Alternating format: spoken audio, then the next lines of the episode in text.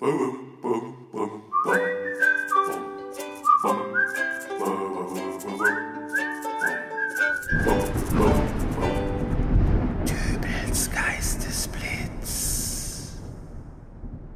grüß Gott, moin moin, wie auch immer und herzlich willkommen zur 464. Ausgabe von Dübels Geistesblitz.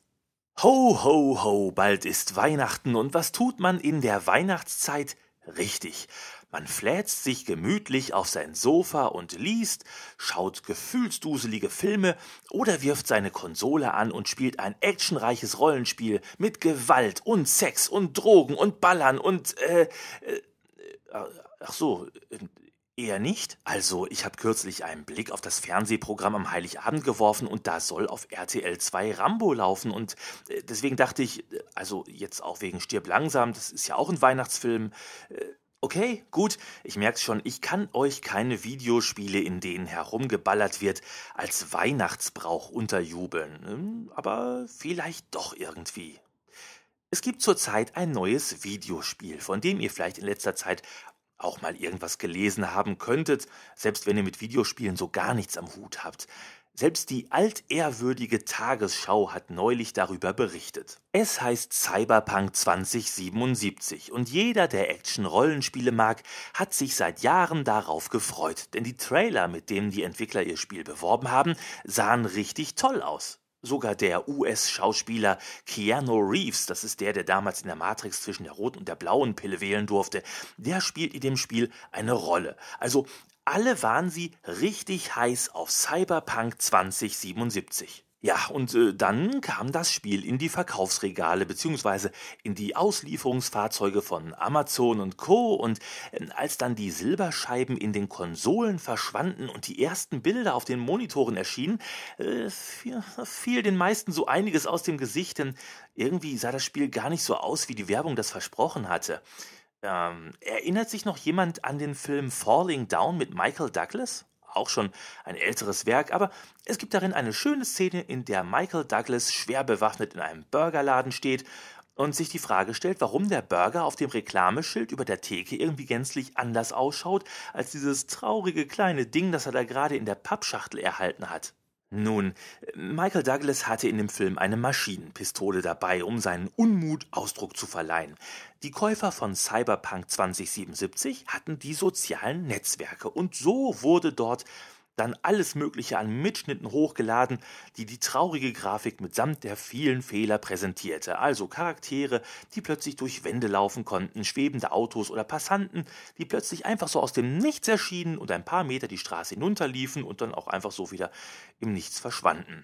Spott und Häme überall, aber auch verständlich, denn der Spaß wurde zum Normalpreis von knapp 70 Euro verkauft.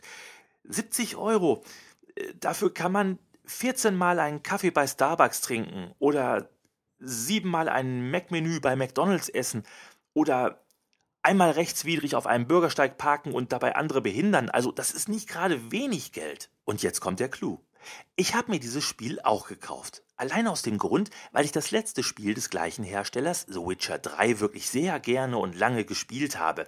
Und weil ich die 70 Euro über hatte, weil ich eben nicht rechtswidrig auf einem Bürgersteig geparkt und dabei andere behindert habe. Und als ich Cyberpunk 2077 das erste Mal auf meiner Standard PlayStation 4 gestartet habe, äh, da war ich auch erschrocken. Aber dann habe ich weitergespielt. Und jetzt habe ich vielleicht so circa zehn Stunden hinter mir und ja, das könnte alles irgendwie schöner sein, aber äh, es macht mir Spaß. Und zwar weitaus mehr Spaß als andere Titel, die weitaus prächtiger von der Optik dahergekommen sind. Red Dead Redemption 2, ein Spiel, bei dem man als Cowboy durch den wilden Westen reitet. Schaut traumhaft aus, aber 20 Minuten durch die Gegend traben, bis man mal an einem Ort angekommen ist, an dem man seine nächste Aufgabe erfüllen soll, das habe ich jeden Morgen und es nennt sich Arbeitsweg. Aber Cyberpunk 2077?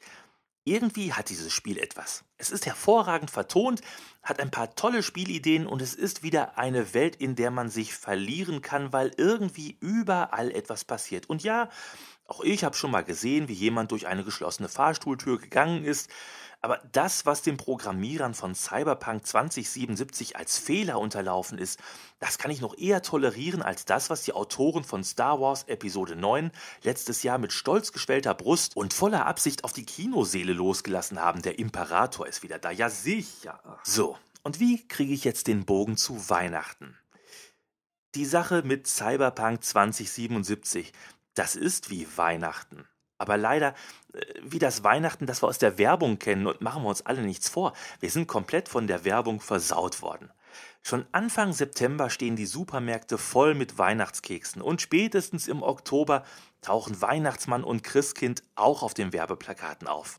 Strahlende Kinderaugen, die sich über die tollen neuen Spielzeuge freuen, gütig lächelnde Großeltern, die dankbar festlich verschnürte Großpackungen mit Haftcreme und Runzelsalbe entgegennehmen, Dazu die Bilder von der Mutti, die am heiligen Abend nichts sehnlicher tut, als mindestens sechs Stunden in der Küche zu verbringen, um ein Essen zuzubereiten, das die undankbare, bucklige Verwandtschaft dann in zehn Minuten verschlingt. Und über all dem thronend Fatih, das Oberhaupt der Familie, Pfeife rauchend und Weisheiten von sich gebend, in seinem gemütlichen Sessel treu zu seinen Füßen der Rauhaardackel Fridolin, im Hintergrund knistert der Kamin und es ist der Klang einer Schallplatte zu hören, eine Aufnahme aus dem Jahr 1979 von einem Knabenchor, der stille Nacht säuselt, ich möchte brechen.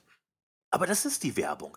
Und wir alle wissen, dass Weihnachten so nicht ist. Abgesehen davon, dass es in diesem Jahr ohnehin für uns alle anders sein wird als sonst, äh, wenn euer Weihnachten so aussieht wie meine Vision von eben aus einem 40 Jahre alten Quellekatalog, liebe Jugendliche, falls ihr nicht wisst, was ein Quellekatalog ist, lasst euch das äh, bei Zeiten mal von den Alten erklären. Also wenn euer Weihnachten so aussieht, wie ich das gerade geschildert habe, dann weiß ich nicht, ob ich euch recht herzlich gratulieren soll, weil ihr ein Leben in einer anscheinend heilen Welt lebt oder Gebt mir einfach unauffällig ein geheimes Zeichen, wenn ihr als Geisel gehalten werdet.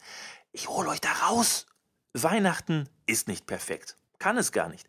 Dafür ist der Druck viel zu groß, den die Werbung, die Erzählungen anderer oder unsere eigenen Erinnerungen an früher aufbauen.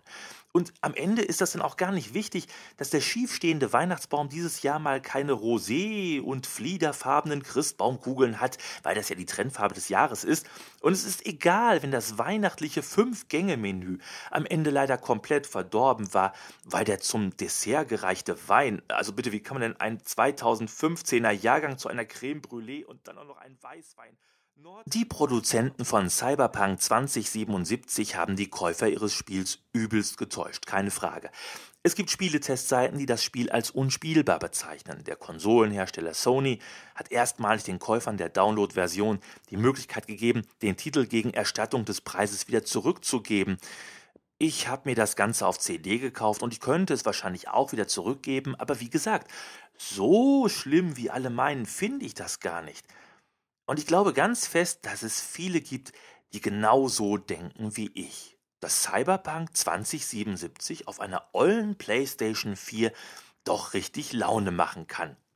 So wie Weihnachten auch richtig Spaß machen kann, wenn man es nur mal hinkriegt, die Messlatte etwas niedriger zu hängen und sich nicht von dem Sog mitreißen lässt, alles scheiße zu finden.